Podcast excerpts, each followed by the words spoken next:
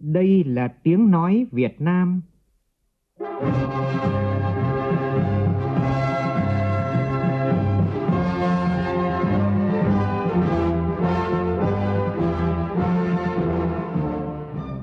là tiếng nói Việt Nam, phát thanh từ Hà Nội, thủ đô nước Cộng hòa xã hội chủ nghĩa Việt Nam.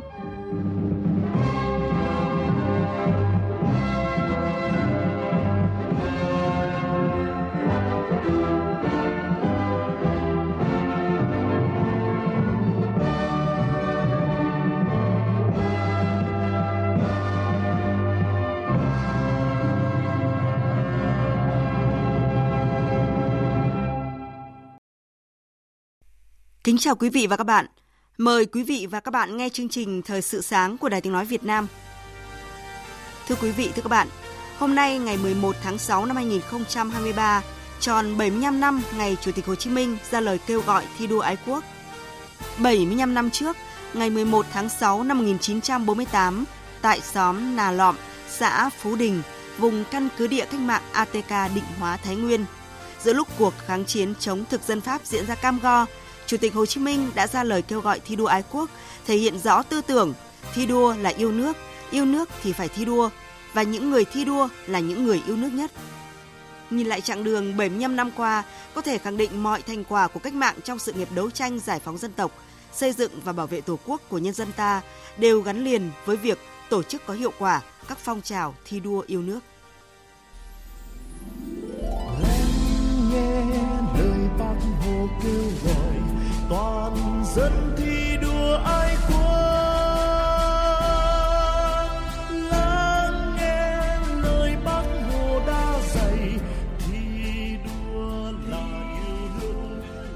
1 tháng 6 năm 1948, nhân kỷ niệm 1.000 ngày Nam Bộ kháng chiến, Chủ tịch Hồ Chí Minh ra lời kêu gọi thi đua ái quốc, nêu rõ mục đích diệt giặc đói, diệt giặc rốt, diệt giặc ngoại xâm, hướng tới mục tiêu liên kết mọi giai tầng trong xã hội cùng đoàn kết thi đua.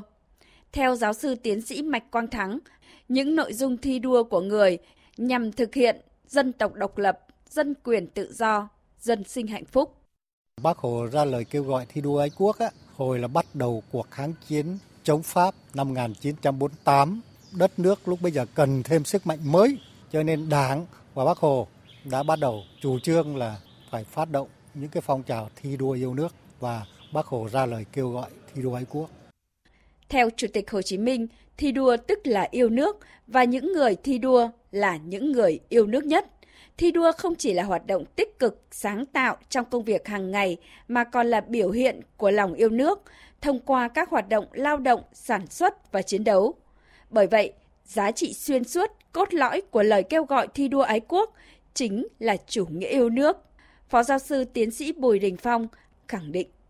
Thi đua ái quốc cũng là yêu nước. Tư tưởng đó của bác nó truyền cái cảm hứng cho toàn dân tộc trong cái sự nghiệp chống xâm lược và có thể nói là tất cả những cái thắng lợi của cách mạng Việt Nam, đó chính là cái tinh thần, cái khí thế, cảm hứng thi đua nước.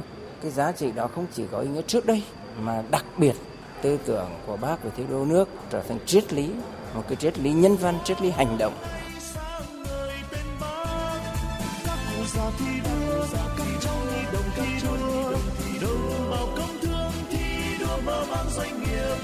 Đồng bào công nông sản xuất đồng bào trí thức thi đua sáng tạo phát minh cán bộ nhà nước Thưa quý vị và các bạn, 75 năm qua, tư tưởng thi đua ái quốc của Chủ tịch Hồ Chí Minh vẫn còn nguyên giá trị và trở thành lời hiệu triệu thôi thúc hàng triệu trái tim người dân Việt Nam tiếp tục tinh thần kiến thiết đất nước, mang lại cuộc sống ấm no hạnh phúc cho nhân dân.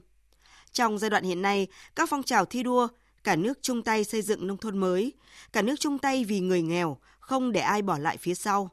Lao động giỏi, lao động sáng tạo, dạy tốt, học tốt, hay phong trào vì Trường Sa, Hoàng Sa đã được thực hiện sôi nổi, thiết thực, có tác động lan tỏa rộng khắp. Vào sáng nay tại Trung tâm Hội nghị Quốc gia thủ đô Hà Nội sẽ diễn ra hội nghị biểu dương tôn vinh điển hình tiên tiến toàn quốc. Tại hội nghị, Thủ tướng Chính phủ sẽ tặng bằng khen cho 75 gương điển hình tiên tiến. Đó là những công nhân, viên chức, người lao động, doanh nhân và cán bộ, chiến sĩ lực lượng vũ trang. Họ đã không ngừng phấn đấu, lao động, nỗ lực vượt qua mọi khó khăn, thách thức, góp phần vào công cuộc đổi mới, phấn đấu xây dựng đất nước ngày càng phồn vinh. Đài Tiếng Nói Việt Nam sẽ tường thuật trực tiếp hội nghị biểu dương, tôn vinh điển hình tiên tiến toàn quốc trên kênh Thời sự VOV1 vào lúc 8 giờ 25 phút. Mời quý vị và các bạn chú ý đón nghe.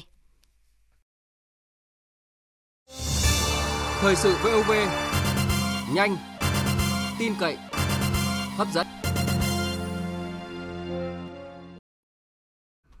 Chương trình thời sự sáng nay tiếp tục với các tin đáng chú ý khác. Tối qua tại khu di tích lịch sử quốc gia, trụ sở chính phủ cách mạng lâm thời Cộng hòa miền Nam Việt Nam, tỉnh Quảng Trị phối hợp với Văn phòng Chính phủ tổ chức lễ kỷ niệm 50 năm ngày ra mắt trụ sở Chính phủ cách mạng lâm thời Cộng hòa miền Nam Việt Nam tại Quảng Trị, ngày 6 tháng 6 năm 1973, ngày 6 tháng 6 năm 2023. Tin của phóng viên Thanh Hiếu. Phát biểu tại lễ kỷ niệm, Phó Thủ tướng Chính phủ Lê Minh Khái ôn lại giai đoạn lịch sử cách đây vừa tròn 50 năm Quảng Trị là tỉnh đầu tiên của miền Nam được giải phóng. Sự kiện ra mắt trụ sở chính phủ cách mạng lâm thời Cộng hòa miền Nam Việt Nam tại vùng giải phóng Cam Lộ, Quảng Trị là một mốc son quan trọng trong công cuộc đấu tranh gian khổ giành độc lập tự do thống nhất đất nước của Đảng ta và nhân dân ta. Từ năm 1973 đến năm 1975, Chính phủ cách mạng lâm thời Cộng hòa miền Nam Việt Nam đã khẳng định đậm nét vai trò trên trường quốc tế, đã đón tiếp hơn 49 đoàn khách quốc tế đến thăm và làm việc, thiết lập quan hệ ngoại giao, tiếp đại sứ các nước đến tin quốc thư. Phó Thủ tướng Chính phủ Lê Minh Khái nhận mạnh. Việc chuyển trụ sở chính phủ cách mạng lâm thời Cộng hòa miền Nam Việt Nam ra Quảng Trị thể hiện tầm nhìn chiến lược của Đảng, nâng cao giá trị biểu tượng của ý chí khát vọng hòa bình, thống nhất đất nước, đồng thời phát huy vai trò của chính phủ cách mạng lâm thời Cộng hòa miền Nam Việt Nam tăng cường vị thế chính trị trên trường quốc tế, đánh dấu sự lớn mạnh của cách mạng miền Nam Việt Nam sau phần lễ kỷ niệm là chương trình nghệ thuật thực cảnh một chính phủ khát vọng hòa bình. Sân khấu lễ kỷ niệm được đặt tại vị trí trung tâm của di tích trụ sở chính phủ cách mạng lâm thời Cộng hòa miền Nam Việt Nam. Chương trình nghệ thuật thực cảnh tái hiện sự kiện ngày ra mắt trụ sở chính phủ cách mạng lâm thời Cộng hòa miền Nam Việt Nam, dấu ấn các đại sứ đến trình quốc thư thiết lập quan hệ ngoại giao, chuyến thăm của Chủ tịch Cuba Fidel Castro đến vùng giải phóng Quảng Trị, Phó Thủ tướng Trần Hồng Hà đã có cuộc làm việc với lãnh đạo Bộ Công Thương, Tập đoàn Điện lực Việt Nam, một số bộ ngành liên quan để triển khai thực hiện một trong những mục tiêu của quy hoạch phát triển điện lực quốc gia thời kỳ 2021-2030, tầm nhìn đến năm 2050 gọi là quy hoạch điện 8. Đó là phấn đấu đến năm 2030 có 50% các tòa nhà công sở và 50% nhà dân sử dụng điện mặt trời mái nhà tự sản tự tiêu, phục vụ tiêu thụ tại chỗ không bán điện vào hệ thống quốc gia. Kết luận cuộc họp, Phó Thủ tướng Trần Hồng Hà nêu rõ, năng lượng mặt trời, năng lượng tái tạo chưa được quy định trong các văn bản luật, nghị định nên cần có các cơ chế năng động sáng tạo trong thực hiện thí điểm. Nhiệm vụ trước mắt là cần có ngay cơ chế chính sách khắc phục những bất cập hạn chế trong quyết định 13, đề xuất các giải pháp nhiệm vụ mang tính đột phá thúc đẩy phát triển điện mặt trời mái nhà. Bộ Công Thương khẩn trương đề xuất với Chính phủ, Thủ tướng Chính phủ ban hành cơ chế chính sách khuyến khích đầu tư, huy động nguồn lực điện mặt trời mái nhà phục vụ cho hoạt động dân sinh và các cơ quan công sở doanh nghiệp. Các cơ quan quản lý phải tạo điều kiện thông thoáng, có hướng dẫn kỹ thuật, an toàn, giảm thuế cho các nhà sản xuất, nhập khẩu thiết bị điện mặt trời, hỗ trợ người dân khi mua sắm. Phó Thủ tướng yêu cầu Bộ Công Thương tiếp tục kế thừa điều chỉnh quy chuẩn tiêu chuẩn kỹ thuật về quy mô, phạm vi, công suất để tránh tình trạng các cơ sở sản xuất điện mặt trời kinh doanh lợi dụng chính sách ưu đãi dành cho điện mặt trời mái nhà. Thưa quý vị, dù thời tiết những ngày cuối tuần này ở miền Bắc đã có vẻ dịu mát hơn với những cơn mưa giải nhiệt, nhưng mà từ khóa được quan tâm nhất thời điểm này chính là điện. Nhiều địa phương những ngày qua đã phải tiết giảm điện và việc đó đã ít nhiều gây xáo trộn đời sống của người dân và tác động tiêu cực đến nhiều ngành nghề sản xuất kinh doanh.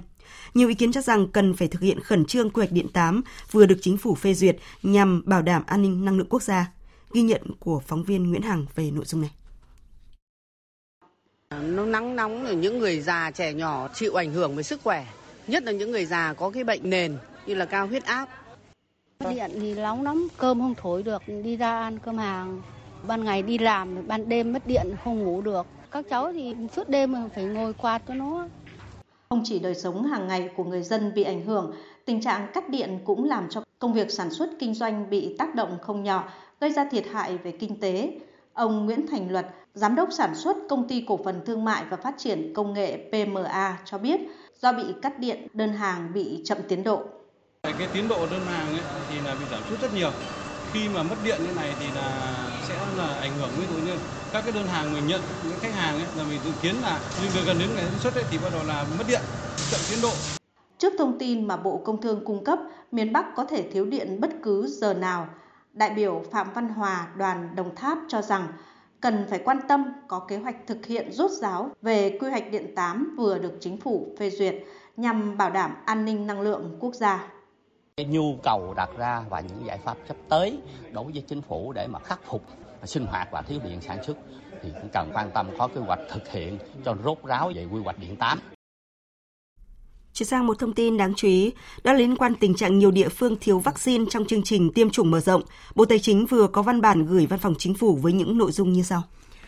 Bộ Tài chính cho biết từ năm nay trở đi, kinh phí mua vaccine cho chương trình tiêm chủng mở rộng do ngân sách địa phương đảm bảo. Bộ Tài chính đã gửi 3 công văn đề nghị Bộ Y tế xây dựng dự toán năm 2023 và hướng dẫn địa phương thực hiện. Trường hợp cần thiết bố trí ngân sách trung ương mua một số loại thuốc vaccine cho trẻ em dưới 5 tuổi – Bộ Y tế trình cấp thẩm quyền xem xét quyết định để có cơ sở bố trí ngân sách trung ương. Tuy nhiên đến nay, Bộ Y tế không trình cấp thẩm quyền quyết định bố trí ngân sách trung ương để mua vaccine tiêm chủng mở rộng. Vì vậy, Bộ Tài chính chưa có cơ sở để bố trí ngân sách trung ương để mua vaccine. Đồng thời, Bộ Tài chính cũng làm rõ kiến nghị của địa phương trong vướng mắc mua sắm vaccine – theo đó, hiện nay có 16 tỉnh, thành phố báo cáo khó khăn vướng mắc khi mua sắm vaccine tiêm chủng mở rộng và đề nghị Bộ Y tế đứng ra đấu thầu tập trung, đặt hàng hoặc đàm phán giá. Tuy nhiên, Bộ Tài chính cho rằng việc Bộ Y tế đề nghị được giao tổng hợp nhu cầu và nhận ủy quyền của địa phương đặt hàng đơn vị sản xuất vaccine sản xuất trong nước sử dụng trong tiêm chủng mở rộng không phù hợp. Bộ Tài chính đề nghị Văn phòng Chính phủ tổng hợp ý kiến của Bộ Tư pháp về nội dung ủy quyền này đã có gần 100 tấn vải thiều xuất khẩu đi thị trường Nhật Bản, Australia, Anh và châu Âu. Theo thông tin từ Cục Bảo vệ Thực vật Bộ Nông nghiệp và Phát triển Nông thôn, dù mới vào đầu vụ nhưng lượng vải thiều của Việt Nam xuất khẩu đi các thị trường đã có những tín hiệu rất khả quan. Cục Bảo vệ Thực vật cho biết rút kinh nghiệm từ những vụ vải trước, năm nay các địa phương, hộ sản xuất và kinh doanh đã chủ động vào cuộc từ rất sớm, chuẩn bị các phương án xuất khẩu nên giá bán vải đang được duy trì ở mức cao. Tổng công công Công ty cổ phần EMA Việt Nam cho biết, đến thời điểm này, doanh nghiệp đã thu mua khoảng 1.000 tấn vải thiều xuất khẩu bằng đường biển và hàng không sang các thị trường. Đặc biệt, lần đầu tiên vải thiều Thanh Hà của Hải Dương được đưa vào xuất ăn trên các chuyến bay của hãng hàng không Việt Nam Airlines. Trong khi đó, vào hôm qua, thì tại xã Phiêng Khoài, huyện Yên Châu, Ủy ban dân tỉnh Sơn La đã tổ chức khởi hành đưa sản phẩm mận Sơn La về cảng hàng không quốc tế Nội Bài. Hơn một tấn mận hậu của xã Phiêng Phiêng Khoài được công ty cổ phần xuất ăn hàng không Nội Bài và công ty cổ phần dịch vụ xuất ăn hàng không Việt Nam thu mua để đưa vào xuất ăn trên các chuyến bay của Việt Nam Airlines. Với mục tiêu xây dựng một đô thị thông minh hiện đại, Thành phố Hồ Chí Minh đã chọn thành phố Thủ Đức để triển khai các giải pháp ban đầu. Tuy nhiên để xây dựng một đô thị thông minh hiện đại cần phải có sự đồng hành và hỗ trợ từ các chuyên gia, doanh nghiệp trong việc chia sẻ kinh nghiệm, ý tưởng về xây dựng đô thị thông minh cùng các giá trị văn hóa hội tụ tại thành phố Hồ Chí Minh. Với tốc độ phát triển kinh tế và dân số, thành phố Hồ Chí Minh cũng như các đô thị trên toàn thế giới đang đối mặt với những thách thức lớn về an toàn giao thông, môi trường và phát triển bền vững. Công nghệ đô thị thông minh có thể là lời giải cho nhiều vấn đề thông qua các ứng dụng công nghệ tiên tiến và các giải pháp sáng tạo. Ông Kwon Jong-yeon, Chủ tịch Ủy ban Chính sách Kiến trúc Quốc gia Hàn Quốc cho rằng đô thị sáng tạo cần được xây dựng trên nền tảng của các doanh nghiệp có khả năng sáng tạo, khuyến khích các địa phương đẩy mạnh sáng tạo, đặc biệt là cần nuôi dưỡng khả năng sáng tạo của thế hệ trẻ. Thành phố Hồ Chí Minh có sự gia tăng dân số với tốc độ cao từ các địa phương khác đến hàng năm rất nhiều, cho nên cũng có khả năng hội nhập thích ứng cao với các nền văn hóa. Với điểm mạnh này, thành phố Hồ Chí Minh có khả năng trở thành thành phố sáng tạo của Việt Nam và châu Á. Với chủ đề Tình yêu không biên giới, đêm thi thứ hai của lễ hội pháo hoa quốc tế Đà Nẵng diễn ra vào tối qua đã đưa du khách trải qua rất nhiều cung bậc cảm xúc, từ những màn trình diễn pháo hoa mãn nhãn cho đến các tiết mục nghệ thuật thú vị đến từ các nghệ sĩ của Việt Nam và quốc tế. Sau đây là phản ánh của phóng viên Thành Long. Here we go. 10, 9, 8, 7, 6, 5, 4, 3, Mở đầu là màn biểu diễn của đội tân binh Canada, đội pháo hoa đến từ xứ sở La Phong mở màn cho đêm thi với các vũ điệu ánh sáng đầy mê hoặc và ảo diệu trên bầu trời đêm Đà Nẵng. Trên nền nhạc sôi động của 14 bản nhạc hay nhất trong âm nhạc điện tử Canada, màn trình diễn có tên cực quang tạo nên những giải ánh sáng khắc họa hiện tượng thiên nhiên đẹp đến gần như siêu thực. Những hiệu ứng đặc biệt của màn trình diễn mang cảm hứng đầy lãng mạn về xứ sở La Phong xa xôi đến từ vùng Bắc Cực, nơi những người dân hồn hậu cùng bên nhau ca hát, tiệc tùng, khiêu vũ để đón mùa hè về. Màn thể hiện thứ hai của đội pháo hoa đến từ Pháp, xứ sở của tình yêu cũng không kém cạnh khi mang đến màn trình diễn pháo hoa đầy lãng mạn. Đội Pháp từng giành được rất nhiều giải thưởng lớn tại các cuộc thi trình diễn pháo hoa ở Hoa Kỳ, Ba Lan, Bỉ. Mang chủ đề sắc màu hy vọng, đội Pháp đã khắc họa những câu chuyện về tình yêu, niềm hy vọng bằng ngôn ngữ của ánh sáng điệu nghệ và âm nhạc đầy lôi cuốn. Tại sân khấu rộng hơn 1.000 mét vuông, du khách được thả hồn vào những bản tình ca ngọt ngào, đã xóa nhòa mọi khoảng cách, kết nối hơn 5.000 khán giả, mang đến một không khí ngập tràn cảm xúc. Đêm thi thứ ba sẽ được trình diễn vào ngày 17 tháng 6 với chủ đề Chinh phục những giấc mơ với sự tham gia của hai đội Australia và Italia.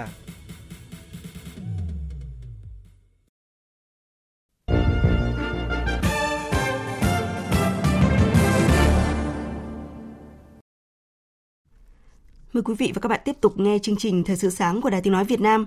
Hôm qua trả lời câu hỏi của phóng viên đề nghị bình luận về phát biểu của người phát ngôn Bộ Ngoại giao Trung Quốc ngày 6 tháng 6 năm 2023 về hoạt động của nhóm tàu khảo sát hướng dương hướng dương Hồng 10 của Trung Quốc, người phát ngôn Bộ Ngoại giao Việt Nam Phạm Thu Hằng khẳng định.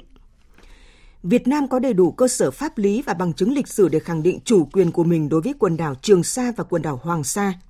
Quy chế pháp lý của quần đảo Trường Sa cũng như các thực thể của quần đảo này đã được xác định rõ theo Công ước Liên Hợp Quốc về luật biển năm 1982. Chủ quyền, quyền chủ quyền và quyền tài phán đối với các vùng biển của một quốc gia được xác lập phù hợp với Công ước Liên Hợp Quốc về luật biển năm 1982, cũng như các quyền và lợi ích hợp pháp chính đáng của các nước ven biển, trong đó có Việt Nam, phải được tôn trọng. Đây chính là thể hiện tinh thần trách nhiệm, xây dựng và đóng góp thiết thực của các nước liên quan vào hòa bình, ổn định, hợp tác và thượng tôn pháp luật ở khu vực, trong đó có khu vực Biển Đông. Thứ trưởng Ngoại giao Nga Sergei Vershinin cho biết, chính quyền nước này vẫn không hài lòng với cách thức thực hiện thỏa thuận ngũ cốc ở Biển Đen hiện nay. Tuyên bố được đưa ra một ngày sau cuộc gặp của giới chức Nga với các quan chức thương mại cấp cao của Liên Hợp Quốc. Nga trước đó đã lên tiếng cảnh báo thỏa thuận ngũ cốc sẽ không có khả năng được tiếp tục gia hạn nếu nhu cầu cải thiện xuất khẩu lương thực và phân bón của Nga không được đáp ứng. Thỏa thuận này đã được ký kết vào tháng 7 năm ngoái, tạo điều kiện thuận lợi cho việc vận chuyển an toàn ngũ cốc, thực phẩm và phân bón, bao gồm cả ammoniac để xuất khẩu sang các thị trường toàn cầu. Tuy nhiên, Thứ trưởng Ngoại giao Nga Sergei Vershinin cho biết hiện Nga vẫn không thể hài lòng với cách uh, các thảo luận đang được thực hiện – các rào cản đối với xuất khẩu của Nga vẫn còn tồn tại. Thủ tướng Canada Justin Trudeau đã công bố khoản viện trợ quân sự mới cho Ukraine trong chuyến công du bất ngờ đến thủ đô Kiev vào hôm qua. Theo đó, gói viện trợ quân sự mới có trị giá 375 triệu đô la Mỹ cho quốc gia châu này. Phát biểu trước báo giới tại thủ đô Kiev, Thủ tướng Canada Trudeau nêu rõ. Canada will continue to stand with Ukraine Canada sẽ tiếp tục sát cánh với Ukraine khi Ukraine còn nhu cầu. Kể từ năm ngoái, chúng tôi đã cam kết hỗ trợ tài chính hơn 8 tỷ đô la cho Ukraine, bao gồm hơn 1 tỷ đô la viện trợ quân sự. Ngoài ra, ngân sách mùa xuân của chúng tôi đã được gia hạn một khoản vay 2,45 tỷ đô la cho chính phủ Ukraine trong năm nay với mục đích hỗ trợ phục hồi và tái thiết đất nước. Hôm nay, tôi có thể thông báo rằng chúng tôi sẽ cung cấp 5 triệu đô la Canada tài trợ mới cho hỗ trợ quân sự.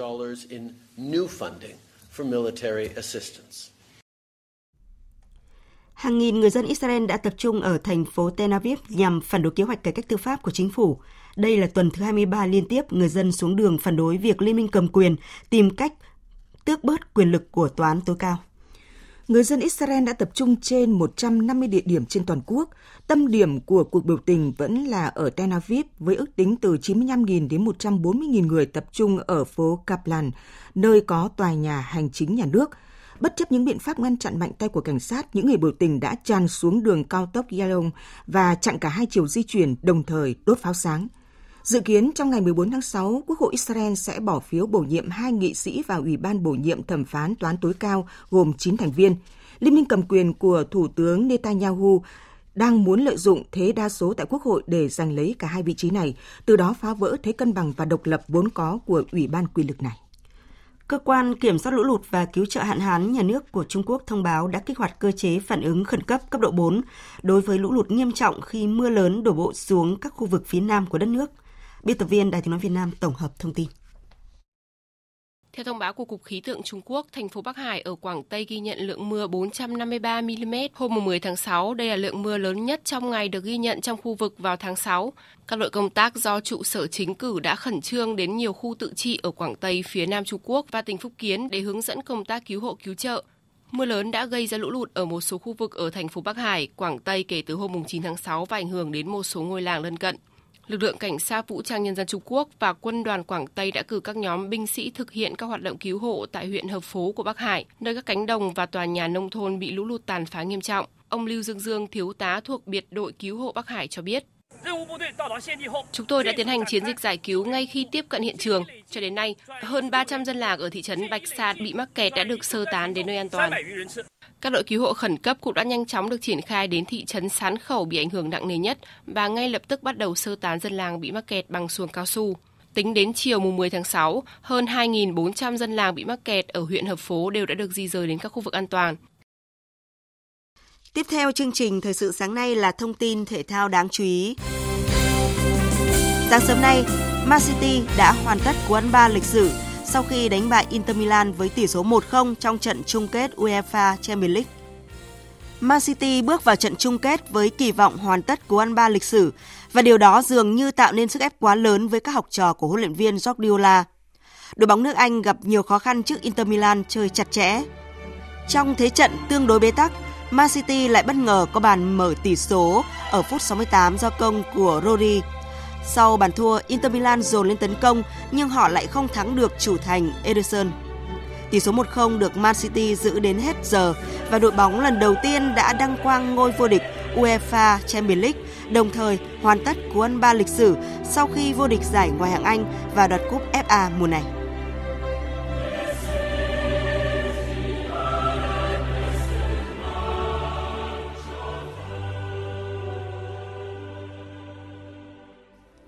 Quý vị và các bạn đang nghe chương trình Thời sự sáng của Đài Tiếng Nói Việt Nam. Thưa quý vị và các bạn, Liên minh châu Âu đang thảo luận về một gói trừng phạt thứ 11 nhằm vào Nga. Song thay vì nhận được đồng thuận như trước đây, gói trừng phạt mới lại gây nhiều tranh cãi hơn. Bởi các điều khoản của gói trừng phạt này vừa có thể tác động tiêu cực đến các doanh nghiệp của khối, vừa có thể đưa Liên minh châu Âu vào thế khó trong quan hệ với các nước láng giềng. Biên tập viên Thu Hiền có bài bình luận với nhan đề Liên minh châu Âu thêm biện pháp trừng phạt Nga, khó càng thêm khó. Gói trừng phạt thứ 11 của Ủy ban châu Âu đã gây ra tranh cãi và phản đối ngay khi bản dự thảo đầu tiên được đưa ra hồi tháng 5. Lý do tranh cãi là vì các điều khoản của gói trừng phạt mới không chỉ gói gọn trong khuôn khổ các nước thành viên mà đã có phạm vi rộng hơn ra các quốc gia bên ngoài Liên minh châu Âu. Đây được cho là một vấn đề khá nhạy cảm, bởi một khi các lệnh trừng phạt này được thực thi thì có khả năng làm tổn hại đến quan hệ giữa Liên minh châu Âu với các quốc gia khác, đặc biệt là những quốc gia có quan hệ thân thiện với Nga. Liên minh châu Âu đã thông qua được 10 gói trừng phạt nhằm vào Nga. Mục đích các gói trừng phạt là nhằm cắt đứt nguồn lực của Nga cho cuộc xung đột với Ukraine. Tuy nhiên, thực tế cho thấy khả năng chống chịu trừng phạt đã nằm trong sự tính toán dài hạn của chính phủ Nga. Các gói trừng phạt của Liên minh châu Âu dường như không mang lại hiệu quả như mong muốn – nền kinh tế Nga được dự báo tăng trưởng trở lại, thậm chí còn cao hơn cả một số quốc gia đầu tàu của châu Âu như là Pháp, Đức. Trong khi không ít các quốc gia châu Âu lại đang chật vật với lạm phát, thậm chí là nguy cơ tăng trưởng thấp dẫn tới suy thoái. Đó cũng là lý do mà một số nước trong khối như Cộng hòa Ship và Manta cũng không mấy mặn mà với các đề xuất trừng phạt mới của Ủy ban châu Âu. Họ cảm thấy các lệnh trừng phạt ngày càng trở thành một gánh nặng. Một số quốc gia khác thì kiên quyết phản đối, điển hình như là Hungary và Hy Lạp, vì cho rằng nó sẽ tác động trực tiếp đến các doanh nghiệp của họ. Mặc dù sự phản đối không mang tính hệ thống, song việc ngày càng nhiều quốc gia thành viên không chịu nổi sự tác động ngược của các biện pháp trừng phạt đã cho thấy Liên minh châu Âu đang cạn kiệt các biện pháp trừng phạt nhằm vào Nga. Sự bối rối trong cách tiếp cận trừng phạt Nga của Liên minh châu Âu còn nằm ở chỗ. Dường như các biện pháp trừng phạt không hoạt động theo cách như mong đợi, chính là do các bên áp dụng đang tự phá hủy chúng – trong khi đưa ra các lệnh cấm xuất khẩu hàng hóa vào Nga, thì số lượng hàng hóa của khối này sang Nga qua nước thứ ba ngày càng tăng. Theo một báo cáo mới của công ty tư vấn rủi ro Cosric có trụ sở ở Na Uy, năm 2022, kim ngạch xuất khẩu từ 12 quốc gia, trong đó có một số quốc gia Liên minh châu Âu, Na Uy, Anh, Mỹ và Nhật Bản, thông qua việc lách lệnh trừng phạt xuất khẩu đối với Nga đã lên mức 8 tỷ euro, tương đương 8,5 tỷ đô la. Nghiên cứu cũng cho thấy các doanh nghiệp châu Âu, đặc biệt là các doanh nghiệp Đức, Litva, đã sử dụng các nước thứ ba để bán sản phẩm của họ cho Nga. Nếu gói trừng phạt tiếp theo nhằm vào các doanh nghiệp lách luật, thì bên gánh chịu hậu quả nặng nề nhất lại chính là các doanh nghiệp châu Âu. Quả là khó, càng thêm khó. Quý vị và các bạn vừa nghe bình luận của biên tập viên Đài Tiếng Nói Việt Nam với nhan đề Liên minh châu Âu thêm biện pháp trừng phạt Nga, khó càng thêm khó.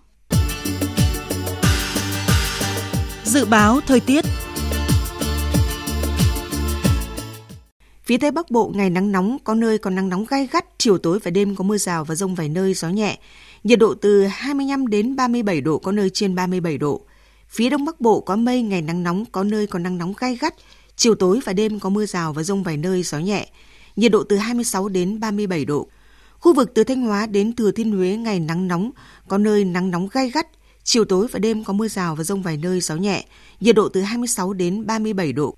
Khu vực từ Đà Nẵng đến Bình Thuận ngày nắng, riêng phía Bắc có nắng nóng, chiều tối và đêm có mưa rào và rông vài nơi, nhiệt độ từ 26 đến 35 độ.